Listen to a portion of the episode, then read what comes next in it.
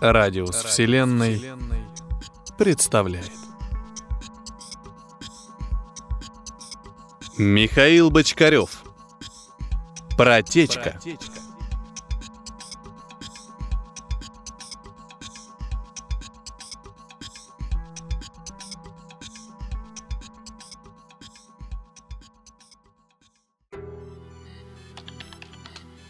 Писал Володя Дунаев по ночам. Не потому, что посещал его вдохновение только в часы торжества теней над светом. И не потому, что летали во влажном ночном воздухе чудесные образы, наполняя сердце его волнами фантазии. А потому лишь, что днем он работал кладовщиком на складе. Работа была ему отвратительной и казалась самым настоящим адом, хотя ничего в ней не было дурного и сложного, и другие его коллеги работали с удовольствием даже, не жалуясь ни на что. Но душа Дунаева — стремящаяся к материям высоким, литературным, а в жизни получающая лишь постоянные отказы редакторской братьей до усмешки друзей, согласиться с такой участью никак не могла. И не соглашалась. Он писал постоянно.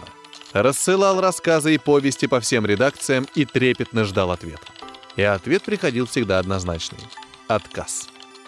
Но он писал непрерывно и яростно, как одержимый маньяк выслеживает свою жертву, так он выслеживал в недрах своего ума все новые и новые идеи и выливал их на бумагу, оттачивая мастерство. Ложился он поздно, обычно после трех, а то и совсем почти под утро, и часто ходил на работу полусонным, иногда забывая, где он находится и зачем. Вот и сегодня, осенней дождливой ночью, Дунаев сидел у монитора компьютера и строчил свою повесть, названную в черновом варианте «Туманы сентябрьских полусфер», совершенно позабыв о часах. Самому ему название казалось исключительно удачным.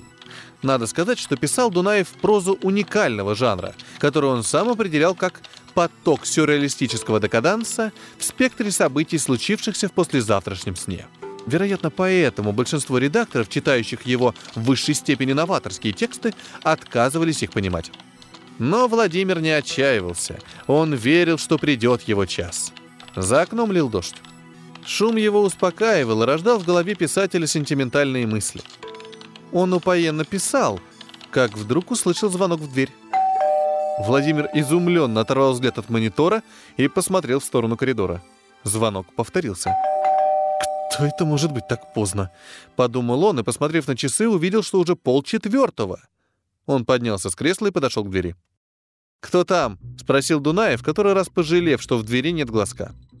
«Сантехник», — отозвался ночной гость. «Какой сантехник в такое время? Вы с ума сошли?» «Э, «Протечка», — пояснил голос. Дунаев щелкнул замком, открыл дверь. На лестничной площадке стоял лысый мужчина лет сорока. В руках он держал гаечный ключ. Вид его был совершенно странным. Первое, что бросилось в глаза, это его наряд. Он был одет в костюмную пару, поверх которой был надет синий фартук с яростно-желтой надписью «Сантехнические мероприятия».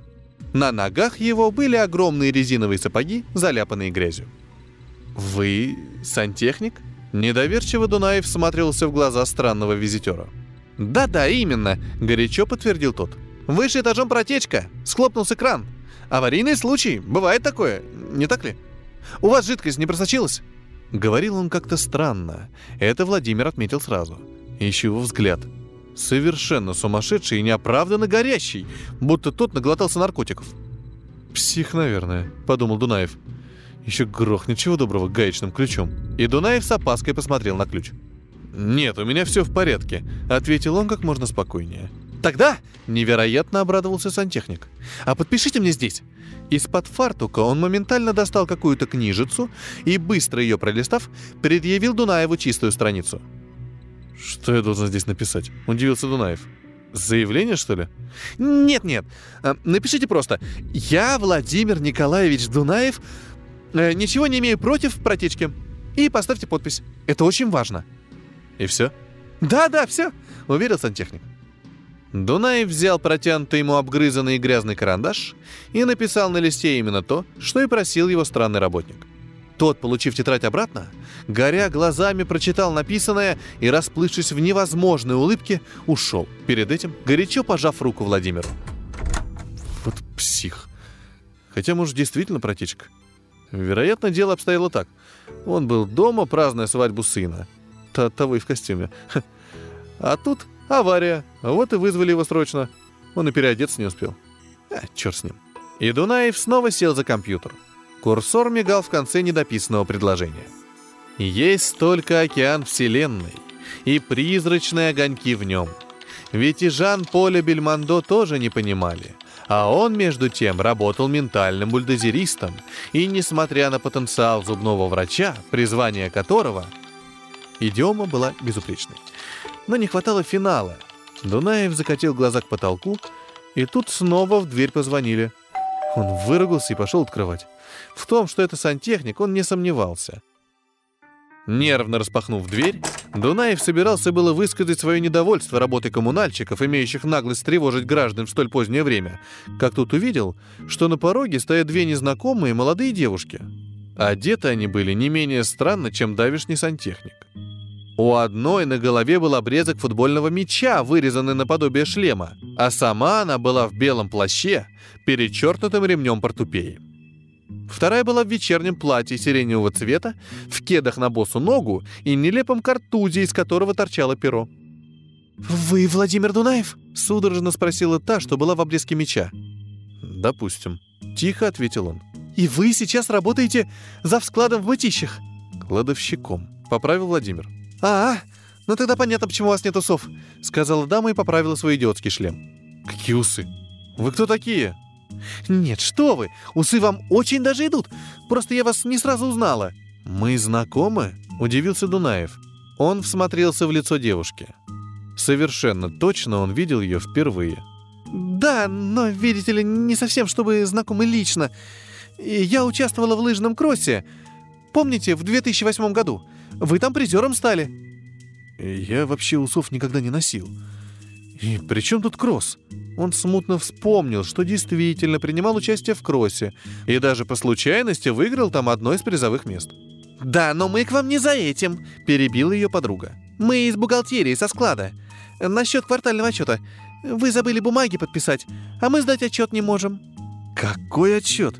В 4 часа ночи? Да вы что? Это очень важно! Завтра все надо сдать. А то, что мы так выглядим, вы не смотрите. Мы со спектакля. Играли в пьесе по роману Кузьминского «Дама в сигаретном андерграунде». Замечательная пьеса, особенно сцена с убийством петуха. Какого петуха? Дунаев вдруг понял. Кто-то решил над ним пошутить и подослал двух этих дур, несущих черти какой бред. «Как бы там ни было», — встряла в разговор первая девушка, — «нам необходима ваша подпись». Она протянула Владимиру тетрадь, вынув ее из кожаной сумки. Лист был исписан непонятными символами, и в самом его низу имелась выделенная графа.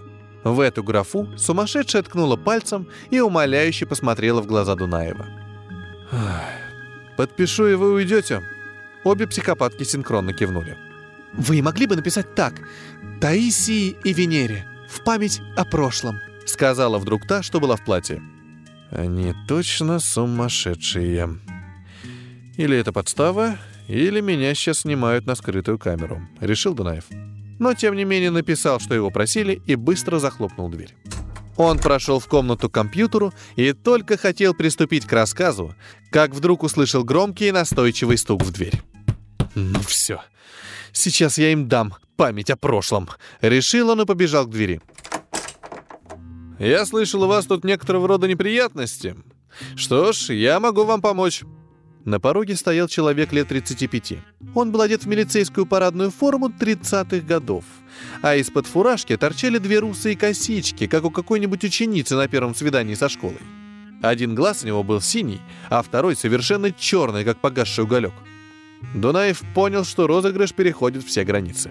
Он вышел из квартиры и, слегка оттолкнув нового клоуна, пробежался по лестнице вверх, надеясь обнаружить там пьяных и хохочущих дружков — но там никого не оказалось. Тогда он спустился к квартире. «Вас кто подослал?» «Витек?» — спросил он. «Какой Витек?» — удивился тип с косичками.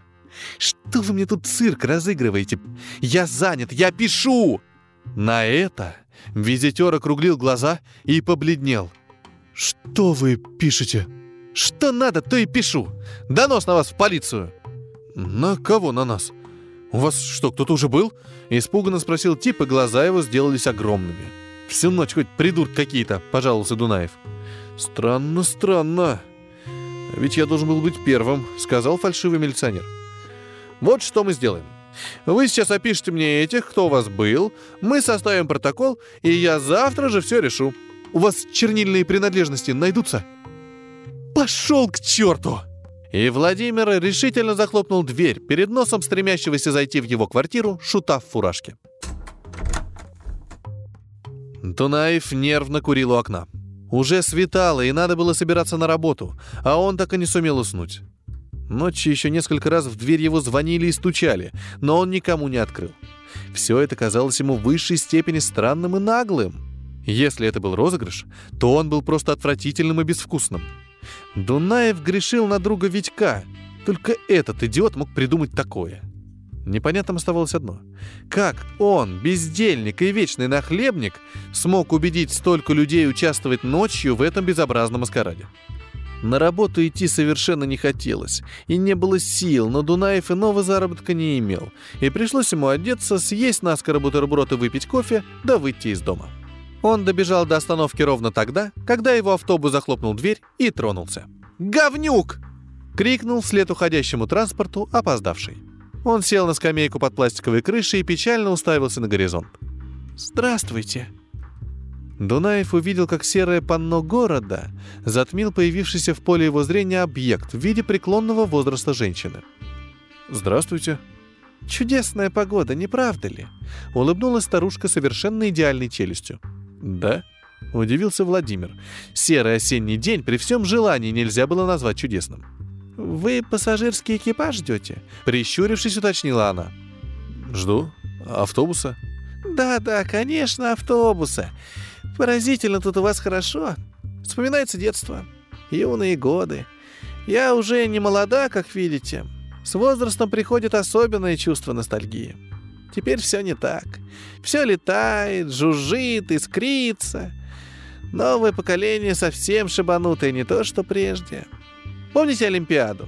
Как прекрасно было!» «И это того», — подумал Дунаев.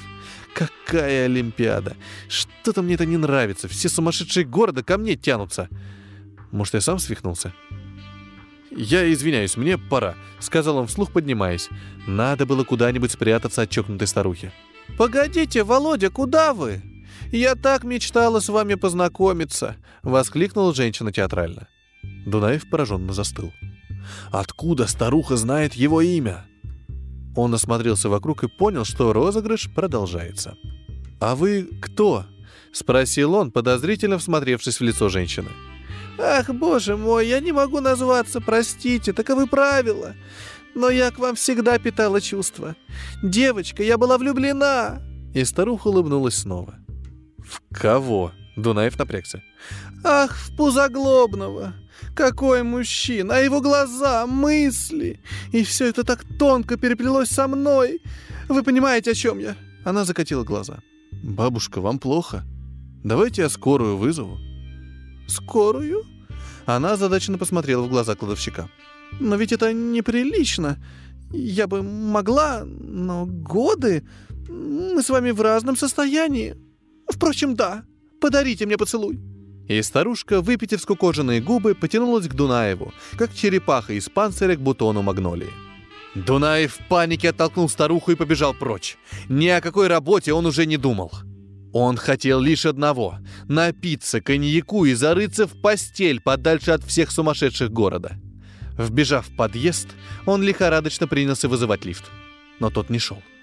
Тогда Владимир побежал вверх по лестнице. Приближаясь к своему этажу, он услышал гомон голосов.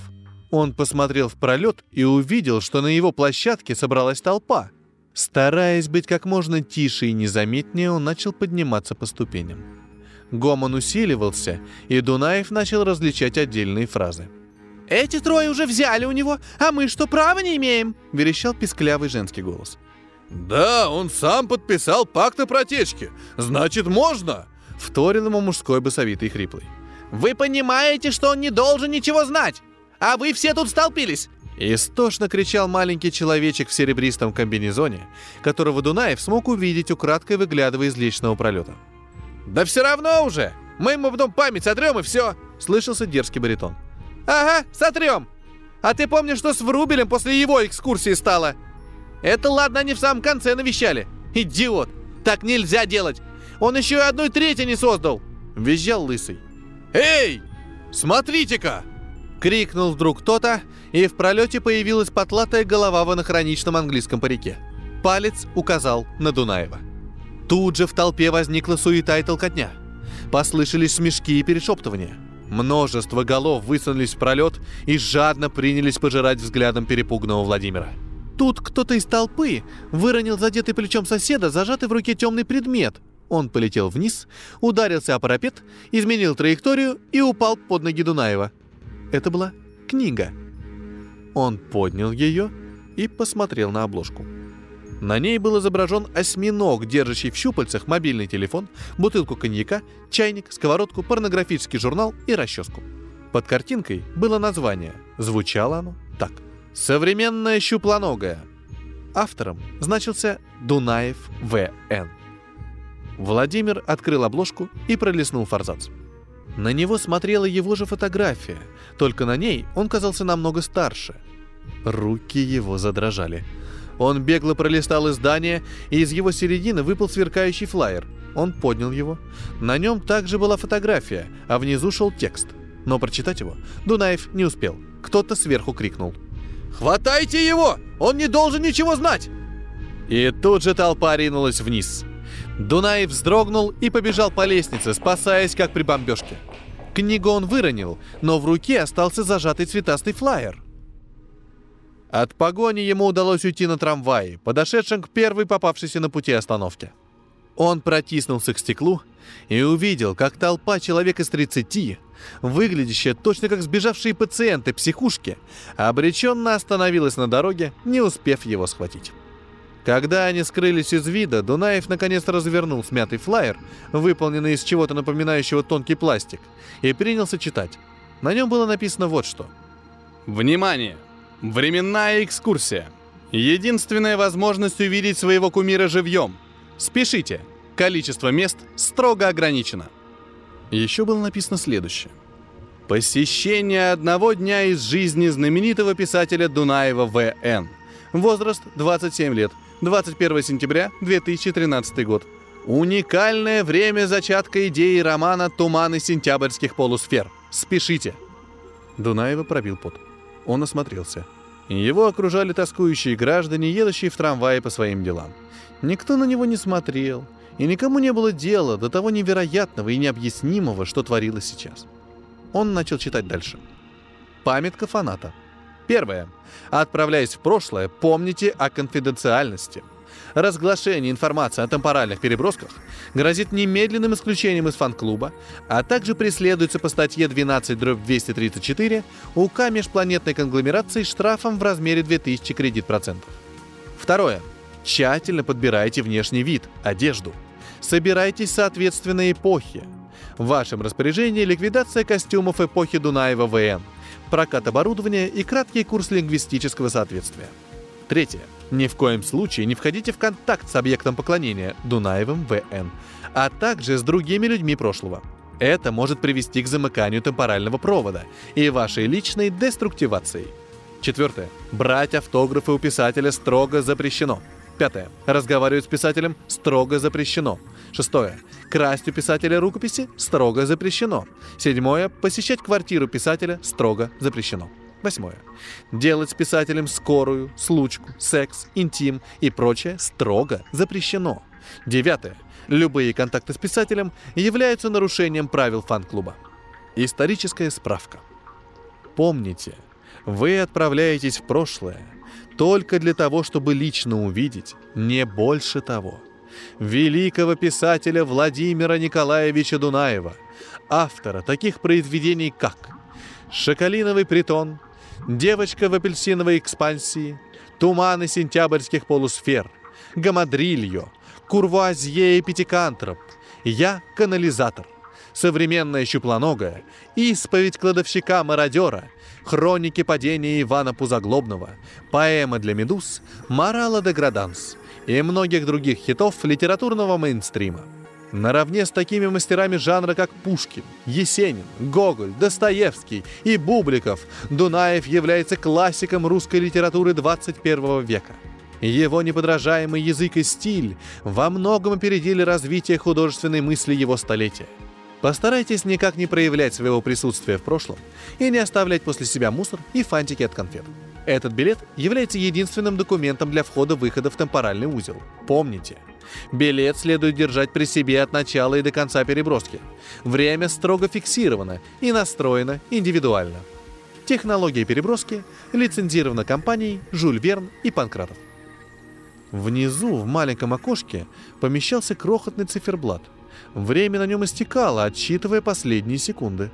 «Ваш билетик, молодой человек», — услышал Дунаев. Он поднял глаза и увидел перед собой кондуктора.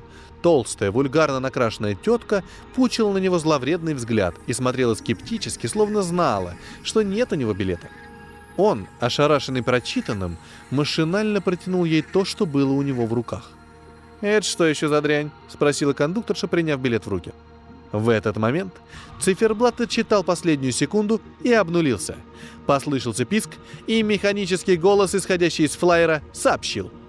Ваша экскурсия подошла к концу. Подготовьтесь к переброске в ваше время. Спасибо за то, что обратились к нашим услугам. Приятного путешествия.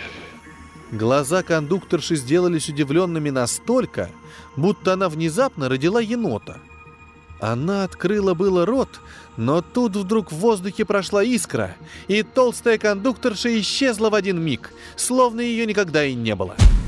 Дунаев охнул и повалился без чувств, а пассажиры трамвая, пораженные увиденной небывальщиной, принялись горячо обсуждать исчезновение работника транспортной компании и выдвигать гипотезы, одна другой страшнее и невероятнее.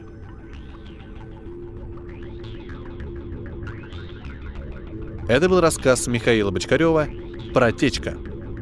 Для вас читал Петроник.